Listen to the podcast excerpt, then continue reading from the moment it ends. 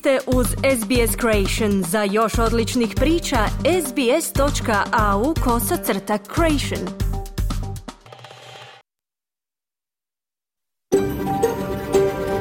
SBS, a world of difference. You're with SBS Croatian on mobile, online and on radio. Vi ste uz SBS Creation na svojim mobilnim uređajima na internetu i radiju. SBS odaje priznanje tradicionalnim vlasnicima zemlje s koje danas emitiramo program na hrvatskom jeziku. Ovim izražavamo poštovanje prema narodu Vurunđer i Vojvurung, pripadnicima nacije Kulin i njihovim bivšim i sadašnjim starješinama. Također odajemo priznanje tradicionalnim vlasnicima zemlje i svih aboriđinskih naroda i naroda Sotoka u Toresovom tjesnacu, na čijoj zemlji slušate naš program. Dobar dan, ja sam Mirna Primorac i vodit ću vas kroz program SBS na hrvatskom jeziku za četvrtak 22. veljače. Pred nama je sat vremena vijesti i aktualnih tema. Počet ćemo pregledom najvažnijih vijesti iz Australije i svijeta, a potom čuti izvješće iz Hrvatske. Enis Zebić javlja o sporazumu po kojem katolička crkva poklanja zemljište na kojem je u Zagrebu izgrađen stadion Dinama, a za uzvrat dobija zemljišta na deset lokacija u Zagrebu za izgradnju crkava.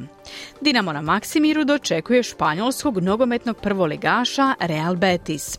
O tome govori Željko Kovačević.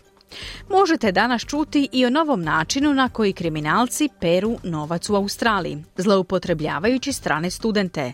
Govorimo i o značaju izrade predmeta pletenjem u zajednicama prvih naroda Australije. Počinjemo pregledom vijesti. Slušajte nas.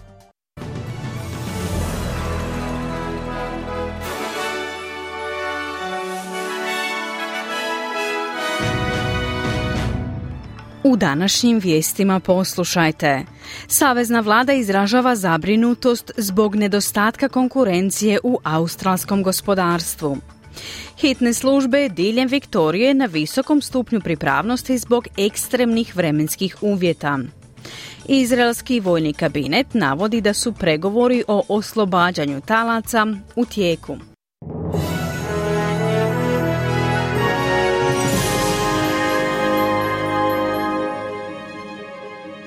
Slušate vijesti radija SBS na hrvatskom jeziku, ja sam Mirna Primorac. Započinjemo vijestima iz zemlje. Hitne službe diljem Viktorije pripremaju se za nove opasne vremenske uvjete, tjedan dana nakon što su šumski požari i oluje uništili imanja i ostavili pola milijuna domova i poslovnih prostora bez struje. Očekuje se da će današnje temperature biti iznad 40 stupnjeva u nekim dijelovima države, a grmljavine i nevrijeme će u popodnevnim satima donijeti vjetrove brzine od 80 km na sat. Potpune zabrane paljenja vatre proglašene su za šest regija, pri čemu su regije Mali, Wimmera, Northern Country, North Central, Southwest i Central suočeni s izuzetno visokom opasnošću od požara. Upozorenja o ekstremnoj opasnosti od požara također su izdana za Južnu Australiju, Tasmaniju i Zapadnu Australiju. Autocesta Nullarbor u zapadnoj Australiji je zatvorena za promet zbog nekontroliranog šumskog požara. Putnici se mole da razmotre svoje planove s obzirom da je autocesta Erie zatvorena između Norsemana i Kajguna. Upozorenje pazi i djeluje na snazi za područje oko odmorišta Baladonia Roadhouse i južnog dijela Baladonije. Hitne službe su preporučile posjetiteljima odmorišta Baladonia Roadhouse da napuste objekt i krenu prema zapadu prema Norsemanu. Vatrogasci se hrabro bore s vatrenom stihijom usprko snažnom vjetru i visokim temperaturama. Savezna vlada izražava zabrinuto zbog nedostatka konkurencije u australskom gospodarstvu. Olakšice za životne troškove bile su na vrhu političkog dnevnog reda ove godine s nedavnim izvješćem koje je naručilo Australsko vijeće radničkih sindikata u kojemu je utvrđeno da nedostatak konkurencije potiče inflaciju.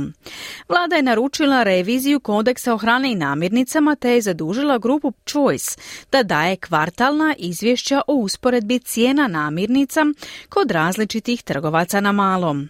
Pomoćnik ministra za tržišno natjecanje, dobrotvorne svrhe, riznicu i zapošljavanje Andrew Lay kaže za ABC Australia da je sektor trgovine mješovitom robom koncentriraniji od ostalih tržišta. Well, we've got a highly concentrated supermarket sector, much more concentrated than, say, Britain or the United States. And one of the standard rules of economics is when you've got too few players, you tend to have Imamo visoko koncentrirani sektor supermarketa, puno koncentriraniji nego primjerice u Velikoj Britaniji ili u Sjedinjenim američkim državama. Jedno od temeljnih pravila ekonomije jest da kada imate premalo igrača, obično dolazi do rasta cijena. Jedan od izazova u prošlosti bio je snažan pritisak na dobavljače, a većina fokusa u politici supermarketa usmjerena je na cijene koje dobavljači dobivaju putem kodeksa ponašanja u trgovini hranom i namirnicama.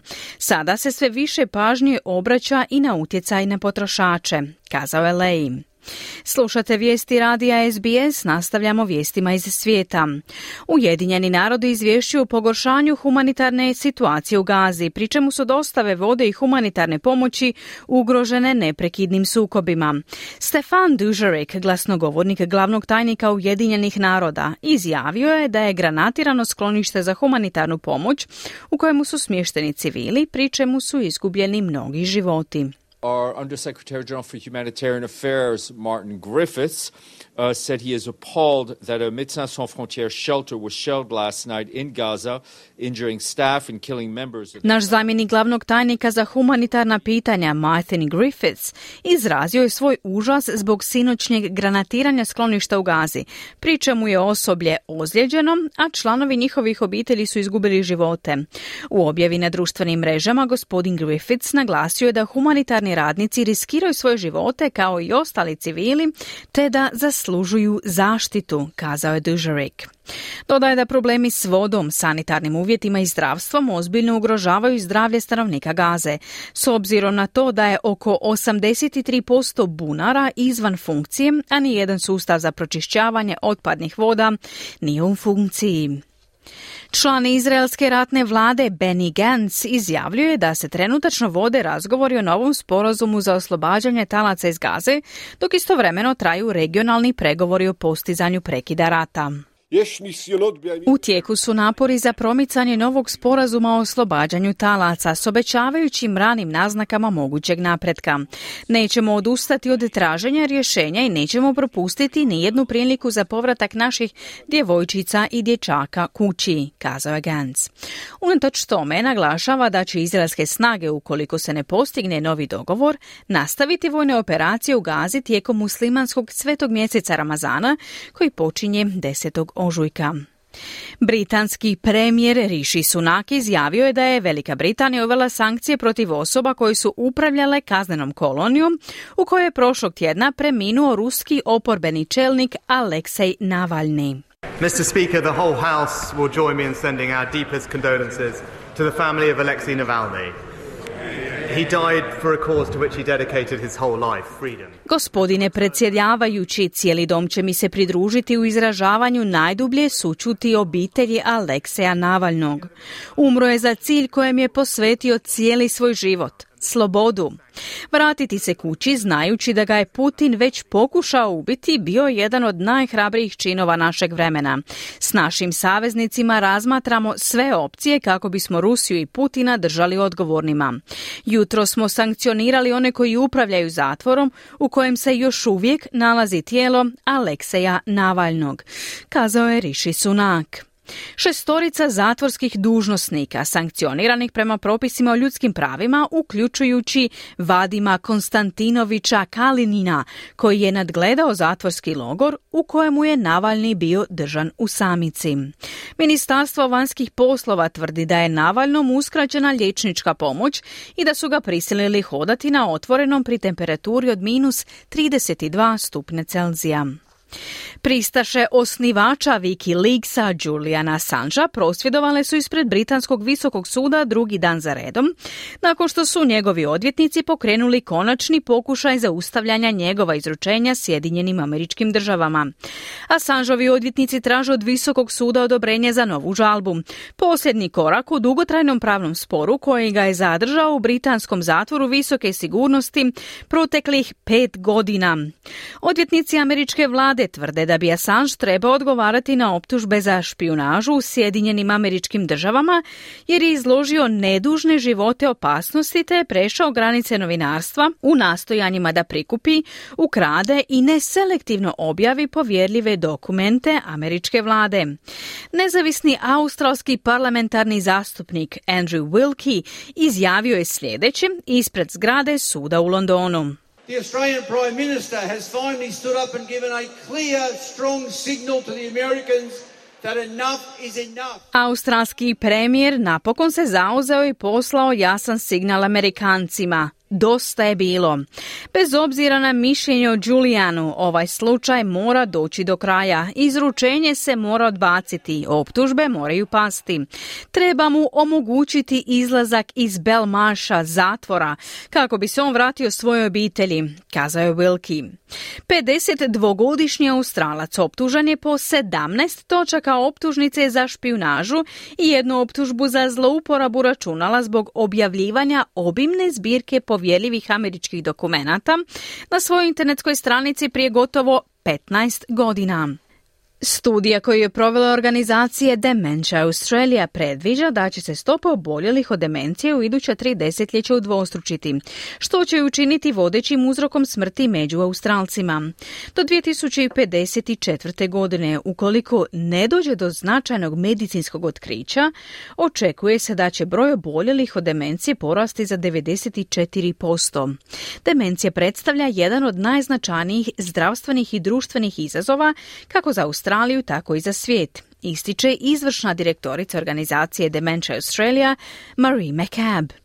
Trenutno više od 420 tisuća Australaca živi s različitim oblicima ove bolesti, koja se karakterizira opadanjem funkcija uma poput pamćenja i sposobnosti rješavanja problema. Demencija je drugi vodeći uzrok smrti u Australiji i primarni uzrok smrti među ženama. Novi obrazovni program potaknut će razvoj tehnološke radne snage. Program pod nazivom Virtualno iskustvo rada omogućit će osobama u dobi od 14 do 25 godina da unaprijede svoje digitalne vještine putem internetskog studiranja. Savezna vlada sklopila je partnerstvo sa Tehnološkim vijećem Australije, bankom Commonwealth i National Broadbank Network, NBN mrežom kako bi implementirala program čiji je cilj poboljšati pristupnost tehnološkoj industriji. Ministrica za socijalne usluge Amanda Rishworth ističe da će program omogućiti većem broju ljudi da steknu uvid u tehnološku industriju. This will break down a small barrier for someone that doesn't have a contact in the tech industry doesn't know how to get work experience, has perhaps never experienced. Ovime ćemo ukloniti prepreku za one koji nemaju kontakte u tehnološkoj industriji, ne znaju kako doći do radnog iskustva, možda nikada nisu imali priliku vidjeti kako netko radi u tehnološkoj industriji. Ovi studiji omogućit će im uvid u to kako to izgleda, da će im određene vještine koje bi mogle pomoći i potencijalno probuditi interes, ali na zaista inkluzivan i pristupačan način, kazala je ministrica Rishworth.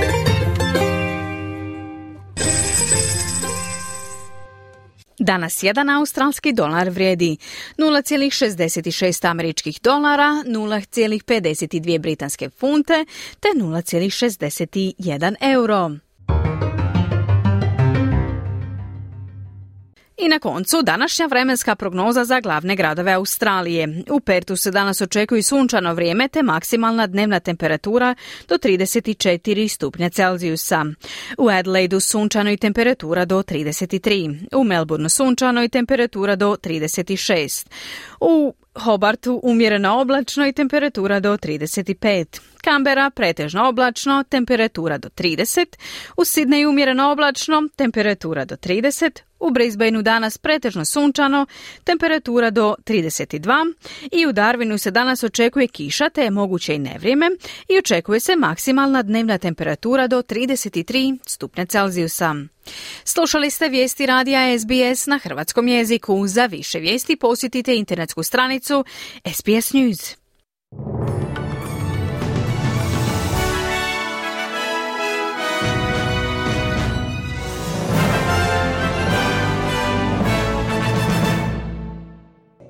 SBS na hrvatskom jeziku, ja sam Mirna Primorac.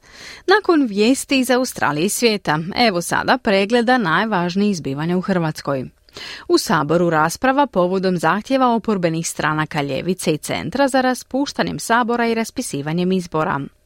Potpisan sporazum po kojem katolička crkva poklenja zemljište na kojemu je u Zagrebu izgrađen stadion Dinama, a za uzvrat dobija zemljište na deset lokacija u Zagrebu za izgradnju crkava. Konačno se mijenjaju kablovi koji električnom energijom opskrbljuju naše otoke, nakon što smo na njih zaboravili još od bivše države. Uvodi se središnji registar stanovništva. Što je to? Više u izvješću Enisa Zebića iz Zagreba. Od srijede u rano poslijepodne traje u Hrvatskom saboru rasprava povodom traženja lijeve i centrističke opozicije da se sabor raspusti i da se raspišu parlamentarni izbori. Ove godine parlamentarni izbori moraju biti održani. Vladajući HDZ koristi svoje pravo da izabere datum izbora koji će njima najviše odgovarati, a opozicija misli da se kao rezultat halabuke koja se digla oko izbora novog glavnog državnog odjetnika Ivana Turudića stvorila kritična masa nezadovoljstva koja bi mogla dovesti do poraza HDZ na izborima i zato su to postavili kao zahtjev u Saboru, iako znaju da kao manjina nemaju dovoljno glasova da takav zahtjev i izglasaju. Predsjednik Sabora Gordan Jandroković najavio je da neće ograničavati zastupnike u međusobnim napadima i da će samo paziti da ne prekorače vrijeme i to se u raspravi i tekako primijetilo. U ime predlagatelja zahtjeva za raspuštanjem Sabora i raspisivanje izbora predsjednik socijaldemokratske partije Peđa Grbin. Hrvatski sabor je postao potpuno nefunkcionalan. A vlada Republike Hrvatske zbog korupcije i potpune nesposobnosti onih koji u njoj sjede više nije u stanju donositi normalne odluke. I zato, moje drage kolegice i kolege, dosta je. Vrijeme je da idemo na izbore. Između gotovo sat vremena replika na njegov govor izdvojimo onaj HDZ-ovca Ivana Čelića koji je komentirao subotnji skup oporbe na Zagrebačkom Markovom trgu, ponovni Grbinov poziv Možemo i Sandri Benčić da zajedno iziđu na izbore i ponovno njeno odbijanje te ponude. U subotu je propao pokušaj stvaranja družbe Peđe Grbice, opet vam je kolegica Benčić dala vritnjak. U subotu je bilo dosta SDP-ovaca na prosjedu, a neki su došli zato jer žele da izbori budu čim prije, da vi izgubite i da izaberu novog predsjednika koji bi možda ipak imao 2028. godine šansu da bude premijer. Vi to sigurno nećete biti. Nakon što i predsjednica parlamentarnog kluba oporbenog zeleno-lijevog Možemo Sandra Benčić podsjetila na poruke sa subotnjeg skupa, napalo ju je HDZ-ova zastupnica Danica Baričević. Vi ste se posebno istaknuli urlikanjem i čovjek bi pomislija na čemu je ova. I nakon prosvjeda vidimo snimke da nešto tamo motate. Pa jel nam možete reći o čemu se radi? Odgovorila je Sandra Benčić koja je, da budemo precizni, kao studentica bila zaradila prekršajnu prijevu jer je na božićnom sajmu na štandu ispod pulta prodavala i petarde što je zabranjeno i to je njen do sada najozbiljniji zabilježeni krimen. Da sumiram, evo što vi imate protiv mene. Da sam radila na Božićnom sajmu i prodavala petarde, da sam nakon apsolventskog otišla raditi, osnovala firmu, radila deset godina i tek se onda vratila diplomirat i imate to da motam duhan. A ja protiv vas imam da ste pravomoćno osuđena stranka za korupciju, da imate afere od milijarde do centa, te da radite sve ono što sam vam pobrala, od afere geodetski do afere mreža. Evo, to ja imam protiv vas, dragi dečki. Par mjeseci nakon što ga je vlada prihvatila i nakon što ga je usvojila i gradska skupština grada Zagreba, konačno je potpisan sporazum između vlade grada Zagreba i Zagrebačke nadbiskupije, kojim se crkva obavezuje prekinuti sve postupke oko zahtjeva za povratom zemljišta na kojem je izgrađen Maksimirski stadion. I taj će teren pripasti gradu Zagrebu, a država i grad se zauzvrat obavezuju dati crkvi deset lokacija u raznim dijelovima Zagreba gdje će biti izgrađene nove crkve ili drugi vjerski objekti. Zagrebački nadbiskup Dražen Kutleša. Što se tiče nadbiskupije, nadbiskupija je izvršila svoju obavezu zajedno s kanonicima. Sada ostaje obveza vlade da ovaj sporazum provede, a na poseban način grada Zagreba da omogući da što jednostavnije u roku dvije godine može se pristupiti izgradnji tih objekata koji su potrebni. Gradonačelnik Tomislav Tomašević kazuje nakon potpisivanja kako je ponosan što je u njegovom mandatu, a u suradnji sve tri strane riješen problem vlasništva na terenom na kojem je izgrađen Dinamov stadion, koji će, kad se steknu uvjeti, biti izgrađen iznova. Smatram da smo time pokazali da se mogu riješiti i najteži problemi koji se nisu dugo vremena rješavali i da to bude u korist građana Zagreba i građana Hrvatske. Zaključno, premijer Andrej Plenković.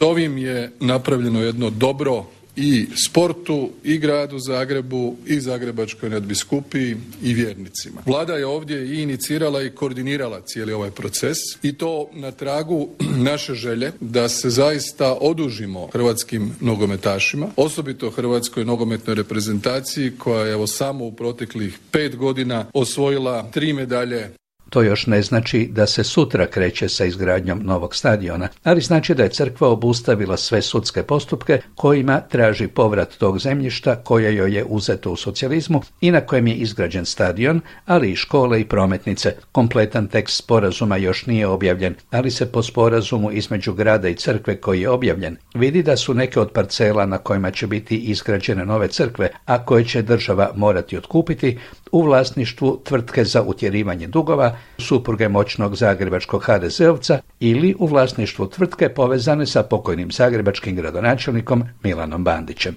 Postojeći podmorski kabel za dovođenje električne energije na otoke između otoka Krka i Cresa položen je 1973. a između otoka Cresa i Lošinja 1986. Bolje nije ni kod drugih jadranskih otoka i vrijeme je da ih se izmjeni. U prvoj fazi postavljeni su novi 110 kV podmorski kablovi do Krka i Brača, a u drugoj fazi koja bi trebala završiti do kraja lipnja zamijenit će se kablove na relacijama Brač-Hvar, Hvar-Korčula, Krk-Cres i Cres-Lošinj. Projekt se sa gotovo 220 milijuna eura financira iz nacionalnog plana oporavka i otpornosti. Projekt je predstavljen u Marini Punat na Krku u srijedu, a o njegove važnosti ministar gospodarstva i održivog razvoja Damir Habjan imat će ogroman značaj. Vi dobro znate da vlada Republike Hrvatske dakle vodi brigu o ravnomjernom razvoju zapravo cijelog prostora Republike Hrvatske. Naravno da da vodi brigu o svim onima 50 naseljenih otoka u Republici Hrvatskoj. Bitno je naravno za sigurnu opskrbu stanovništva, dakle električnom energijom koja živi na tim otocima. Bitno je u pogledu obnovljivih izvora energije koji dobro znamo je zapravo ja bih mogao reći strateški cilj Republike Hrvatske ta zelena tranzicija. Dakle u narednom razdoblju ujedno i obveza Republike Hrvatske obzirom da želimo kao Europa, Europska unija postati prvi klimatski neutralni kontinent. U Zagrebu je predstavljen i središnji registar stanovništva koji bi trebao osloboditi građana od hodočašćenja po raznim šalterima da bi izvadili ovo ili ono uvjerenje, ali i pomoći državi da stekne sliku o socijalnoj situaciji građana, bolje planira razne socijalne mjere, ali i da ima mehanizme kako spriječiti eventualne zlorabe. Objedinit ćemo podatke iz čak 31 različite institucije, kaže na predstavljanju projekta ministar financija Marko Primorac omogućit će se zapravo realan izračun dohotka po članu kućanstva i to prije svega za bolje ciljanje mjera socijalne politike. Znaćemo točno precizno tko je prijavljen na kojoj adresi i tko čini kućanstvo sa kojim osobama. I konačno onemogućit će se zloupotreba sustava, socijalnih davanja, poreznih oslobođenja i olakšica prilikom svakog donošenja paketa mjera, te mjere usmjeriti prema onim kućanstvima, prema stanovništvu koje je najugroženije, odnosno koje ima najniže dohotke. Dakle, ovim registrom ćemo omogućiti omogućiti cjelovite podatke u realnom vremenu o svim elementima koje je potrebno imati u vidu prilikom dodjele potpora. Pred kraj po običaju tečaj nekoliko najzanimljivijih valuta po kupovnom tečaju privatne Zagrebačke banke. Za 100 švicarskih franaka mogli biste dobiti 101 euro, za 100 britanskih funti 112 eura, za 100 američkih dolara 89 eura i za 100 australskih dolara 58 eura. Tu je promjena bila samo kod funte. Obrnuto za 100 eura mogli biste dobiti 91 švicarski franak, 82 britanske funte, 103 američka dolara i 158 australskih dolara. Tu se ništa ništa nije mijenjalo. Ovdje kod nas se proljeće nastavlja. Apsolutno nemam ništa protiv. Provodim na biciklu po sat vremena dnevno i samo čekam kada će mi od proljetnog sunca porumeniti nos. Toliko o sredini veljače, toliko i za današnje jutro, do slušanja za sedam dana, do tada pozdrav, a sada natrag u studio. Hvala Enisu. Okrećemo se sada sportskim vijestima. Dinamo na Maksimiru dočekuje španjolskog nogometnog prvoligaša Real Betis, kojeg je u Sevilji pobjedio golom Brune Petkovića. Riječ je o uzvratnom susretu 16. finala konferencijske lige. Put prema Parizu i olimpijskim igrama Hrvatska rukometna reprezentacija tražit će na kvalifikacijskom turniru u susretima s Njemačkom, Austrijom i Alžirom. Zagreb se ispričao što nije dočekao najbolje vaterpoliste na svijetu. Javlja Željko Kovačević. Trener Real Betisa Čilanac Manuel Pellegrini na konferenciji za novinstvo prije susreta njegove momčadi sa sastavom Dinama u četvrtak u 18 sati i 45 minuta je rekao kako očekuje pobjedu.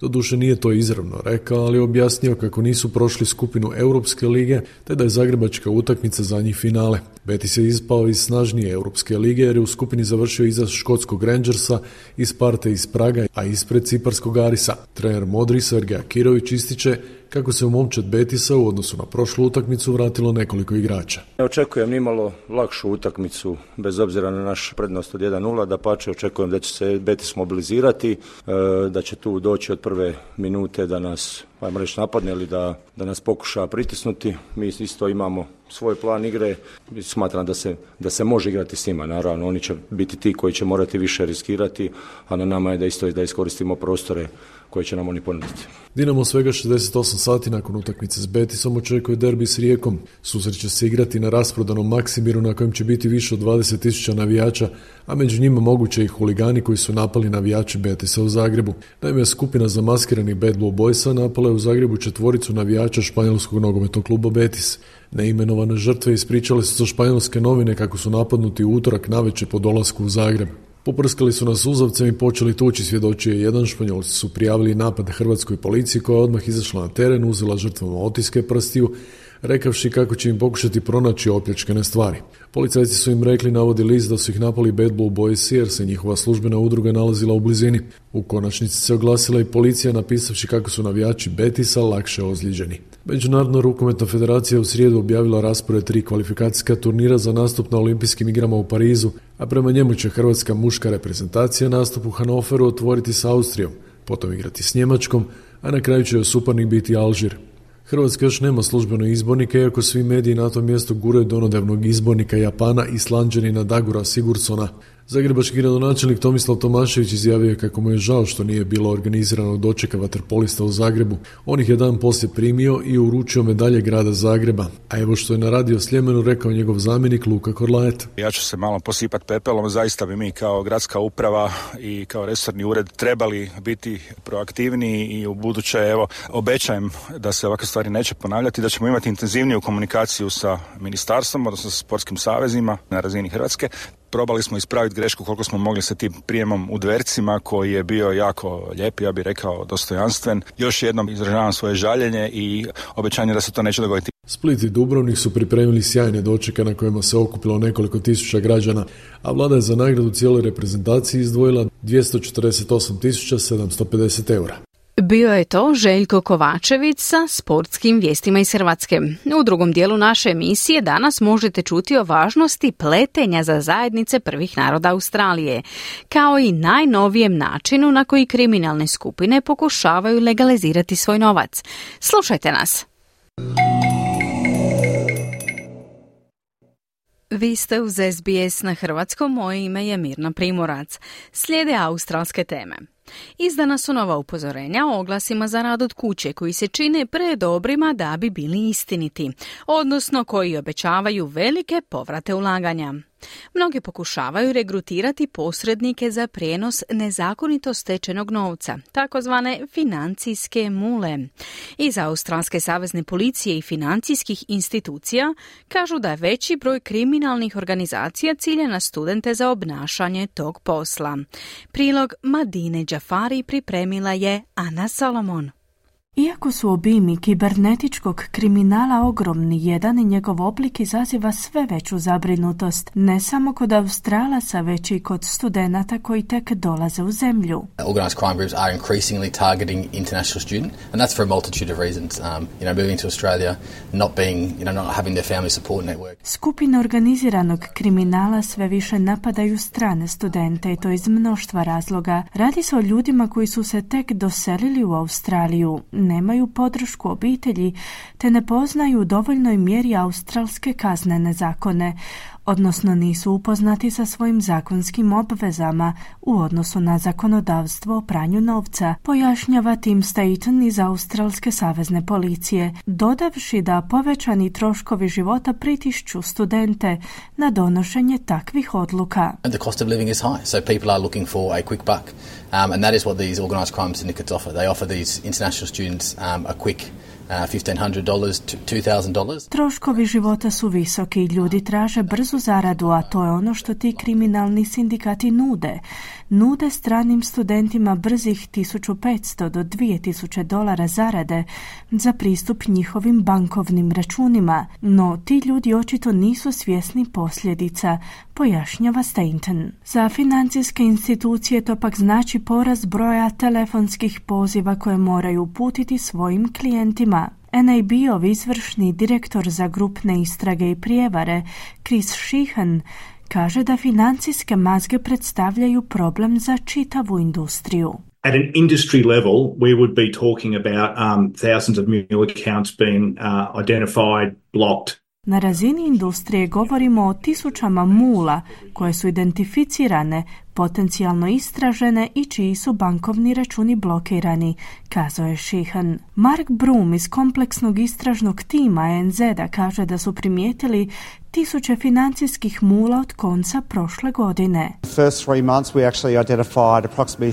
3,200 accounts which we believe were being set up U prva tri mjeseca smo identificirali oko 3200 računa za koje smatramo da su otvoreni isključivo u tu svrhu, izjavio je Brum. Prijenos nezakonito stečenog novca na engleskom money muling je tehnika koju koriste skupine organiziranog kriminala za pristup nečijem bankovnom računu u zamjenu za jednokratnu uplatu novca unaprijed. Nakon otvaranja račun se koristi za primanje i prijenos novca na druge račune. Tim Staten pojašnjava da se taj ciklus ponavlja. So each and every time the money moves, it makes it more and more difficult for us and our foreign and domestic partners to track those funds. Dakle, prilikom svakog kretanja novca nama i našim partnerima postaje sve teže pratiti kretanje tih sredstava, bilo da se radi o izvoru sredstava ili konačnom odredištu, ističe Stainton. Zbog zabrinutosti da strani studenti nisu u dovoljnoj mjeri upoznati s kaznenim zakonima u Australiji, u Saveznoj policiji su ovog tjedna pokrenuli kampanju podizanja svijesti o tom problemu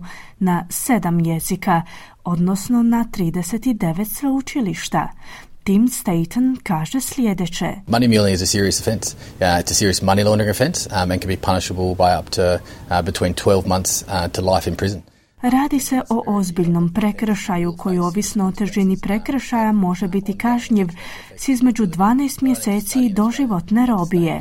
Suočit ćete se s ozbiljnim posljedicama koje imaju trajne i štetne učinke ne samo na vašu edukaciju u Australiji, već i na ostanak u zemlji, upozorio je Stainton. Chris Sheehan kaže da neki namjerno sudjeluju u nezakonitim transakcijama. We see a pattern whereby um, foreign students when they finish their studies in Australia will um, sell their bank account or hand their bank account over to um, other people who use it for criminal purposes. Vidimo obrazac prema kojemu će strani studenti kada završe studiju u Australiji prodati svoj bankovni račun ili predati svoj bankovni račun drugim ljudima koji ga koriste u kriminalne svrhe, zaključuje Šihan. Mark Broom kaže da ljudi zapravo nisu svjesni da pribjegavaju zločinu. A lot of them are students a lot of them don't actually realize that they're caught up in criminal activity until they receive a call from us and we've stopped an account. Mnogi ljudi koji pribjegavaju takvoj praksi ne shvaćaju da su uhvaćeni u kriminalne aktivnosti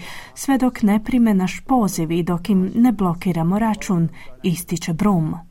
Žrtve se kontaktiraju oči u oči putem interneta, odnosno na platformama uključujući TikTok, Snapchat i WhatsApp. Desma Smith je savjetnica za strane studente pri tehnološkom sveučilištu Swinburne.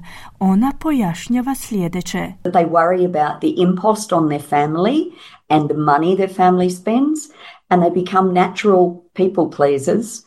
Ti mladi ljudi pokušavaju ne biti teret svojim obiteljima. Oni se brinu oko toga da im obitelji troše previše novca, a zbog čega pokušavaju udovoljiti drugima, pa prihvaćaju ponude koje su u manjoj mjeri složene, te koje se brzo isplate, a zbog čega na koncu postaju metom kriminalaca, na posljedku je kazala Smet. Neke su banke nedavno uvele nove sustave za identifikaciju spornih računa, u kako opisuju sve većem problemu koji zahvaća čitavu Australiju.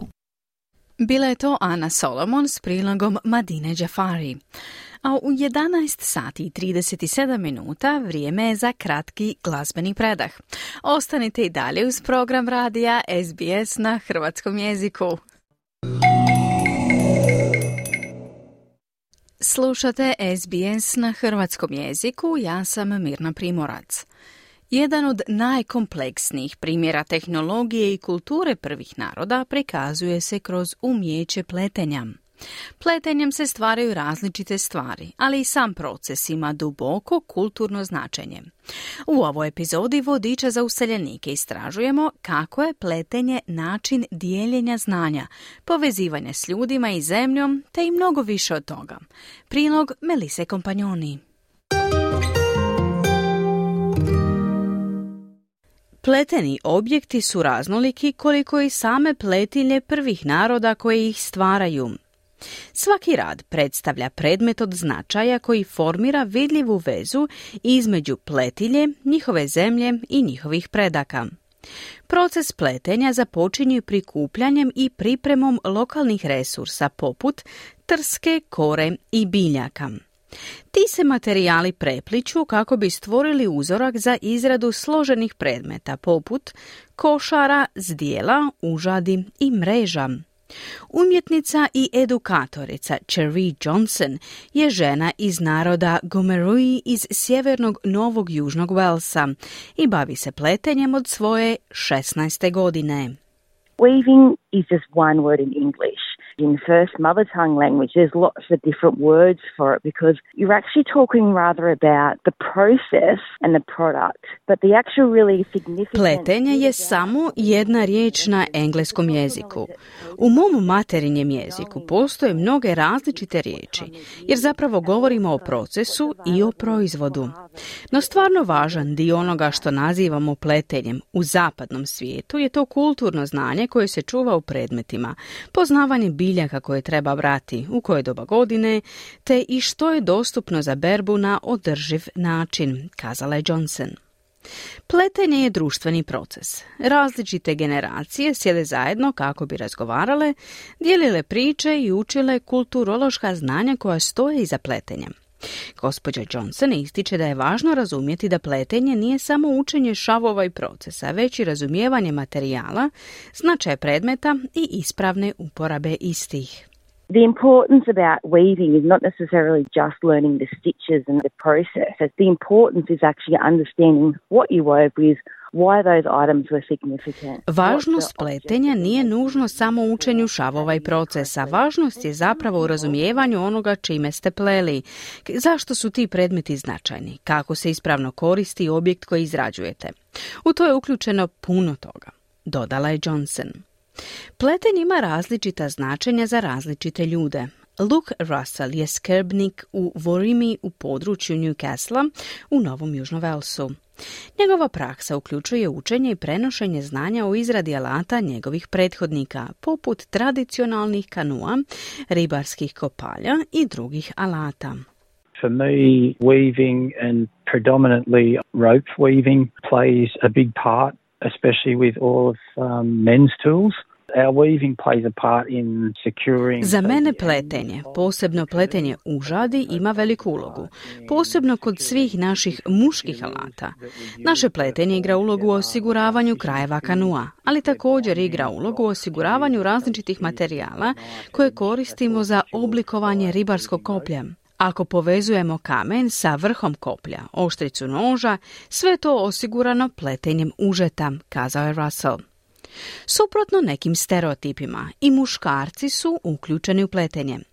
Prema riječima gospodina Russella, dječaci tradicionalno uče vještine pletenja zajedno s djevojčicama pod vodstvom matrijarhalne hijerarhije, počevši od rane dobi pa sve do tinejdžerskih godina. We had distinct roles, but that's not to say that everything was exclusively men's or exclusively women's. So for a young man especially who was getting taught to Imali smo različite uloge, ali to ne znači da je sve bilo isključivo muško ili isključivo žensko. Dakle, za mladića, posebno onog koji je učen kako napredovati od dječaka do muškarca, to je trenutak kada bi morao koristiti sve te vještine. Sve vještine koje bi naučio do tog trenutka bile su podučene od strane žena, kazao je Russell. Umjetnik Nepi Denham je tradicionalni vlasnik zemlje iz naroda Giramaja iz područja Cardwell u sjevernom Queenslandu. On ne samo da se bavi umjetnošću, već i plete kod kuće iz jednostavnog zadovoljstva zbog mirnog sjedenja i fokusiranja na svoje radove. He's taken the time to show me how to make the uh, traditional lawyer cane baskets that we use up here in North Queensland. Naučio sam plesti od svojeg ujaka. On si je uzeo vremena da mi pokaže kako napraviti tradicionalne košare od takozvane odvjetničke trske koju koristimo ovdje na sjeveru Queenslanda. I od tada sam naučio kako prikupljati materijale, kako ih rezati na tanke komade i postavljati ih u četiri različite veličine kako bismo počeli izrađivati pletene košare. Kazao je Denem. Pletenje predstavlja pokretnu meditaciju i način vizualnog vođenja dnevnika misli. Prva svjesnost proizlazi iz namjernog činjenja nečega i prelivanja svojih misli u to, kaže Cherry Johnson. That's how our community would process things. We would process them together as a collaborative in love and in a really respectful way as a family. Tako naša zajednica procesuira stvari. Radimo to zajedno, kao suradnici. S ljubavlju i s punim poštovanjem kao obitelj. I to je ono što pletenje zaista čini. Okuplja ljude da sjede i razgovaraju. Ponekad u našim krugovima pletenja ljudi dolaze samo piti čaj i biti oko drugih ljudi, kazala je Johnson. Biljni resursi poput trave i kore razlikuju se diljem zemlje, što rezultira stilski različitim pletenjem. Međutim, same pletilje unose i vlastiti štih i prepoznatljiv stil u svoje predmete, ističe gospođa Johnson. One također koriste i različite pigmente. Here in Australia, we collect pigment from country, as in flowers, bark, sap, roots, all sorts of things. So different areas, you would collect different pigment. Ovdje u Australiji sakupljamo pigmente iz prirode, poput cvjetova, kore, sokova, korijena, raznih stvari. U različitim područjima prikupljamo različite pigmente.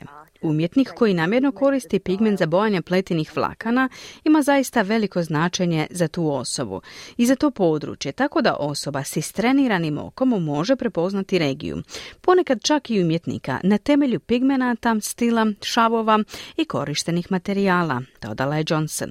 Način izrade pletenog predmeta može pružiti uvid u karakteristike i vještine osobe koja plete. Ponekad čak možete i prepoznati umjetnika gledajući dno predmeta ili početak pletenja, kaže Nepi Denem. Many of our artists, including myself, we start off differently. That's how you can tell from the space of it. Mnogi od naših umjetnika, uključujući i mene, počinjemo na različite načine. To je način da možete reći po dnu kako počinjemo, je li to pletenje ide lijevo ili desno. Tako da zaista možete reći tko je što napravio. Možete vidjeti jesu li uzeli vremena da tajnije odstrane trsku ili su samo požurili proces izrade košare, dodao je Denem. Cassie Letton je umjetnica i majstorica pletenja iz naroda Taungurung iz naroda Kulin u Viktoriji. Ona organizira radionice koje vode prvi narodi gdje se ne autohtoni ljudi potiču da se uključe i zaista slušaju. Having non-Indigenous people partake gives a greater understanding of where us as First Nations weavers come from, everyday uses from our ancestors, but it's mainly really Sudjelovanje neautohtonih osoba pruža bolje razumijevanje odakle dolazimo kao pletilje prvih naroda. Svakodnevnih upotreba predmeta koji su naši preci koristili, ali prije svega je važno znati da bi te radionice trebale voditi prvi narodi i da bismo trebali prepoznati važnost kulturnih i intelektualnih svojstava našeg znanja ovdje u Australiji, kazala je Letem.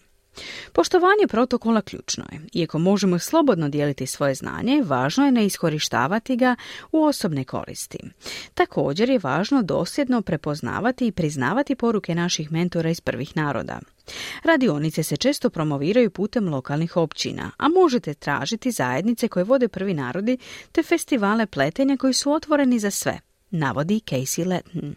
The importance of advertising that it is First Nations led is a main thing, and then having non-Indigenous or basketry people coming in Važno je oglašavati da te radionice vode prvi narodi. Zatim dopuštanje neautohtonim ljudima ili onima koji se bave pletenjem da zajedno rade. Ujedine se i uče jedni od drugih. Radionice objavljujem na svom Instagram profilu, a ponekad se proširuju i usmenom predajom. Dodala je Letem. Pleteni predmeti su sada postali popularni. Izlažu se i prodaju kako u velikim, tako i u malim galerijama diljem Australije. Naručuju se za privatne i javne prostore, čak se i pojavljuju na modnim pistama. A važno je da galerije prikažu raznolikost kultura i okoliša prvih naroda, naglašava gospođa Letten. The mainstream with weaving is actually a visual insight into the past, which is now the present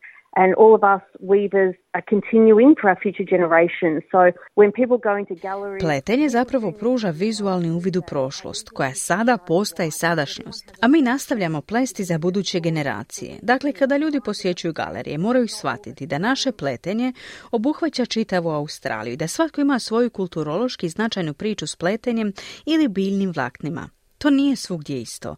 Na posljedku je kazala Letem. Čuli ste prilog Melise Kompanjoni. Prije kraja programa, kratki osvrt na vijesti dana.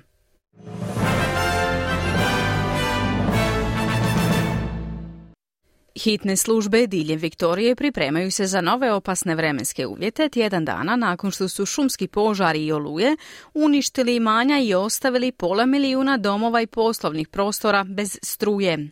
Autocesta Nullarbor u zapadnoj Australiji zatvorena je za promet zbog nekontroliranog šumskog požara.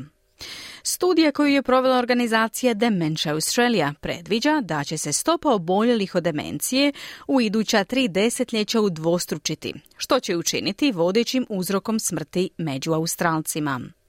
Ujedinjeni narodi izvješćuju o pogoršanju humanitarne situacije u Gazi, pri čemu su dostave vode i humanitarne pomoći ugrožene neprekidnim sukobima. U Hrvatskoj oporbene stranke Ljevice i Centra pozivaju na raspuštanje sabora i raspisivanje izbora.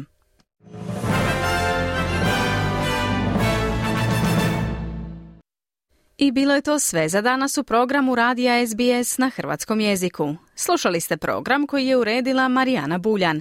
Ja sam Mirna Primorac. Hvala vam na slušanju. Budite s nama i sutra u isto vrijeme od 11 do 12 sati. Ugodan dan i do slušanja. Želite čuti još ovakvih tema? Slušajte nas na Apple Podcast, Google Podcast, Spotify ili gdje god vi nalazite podcaste.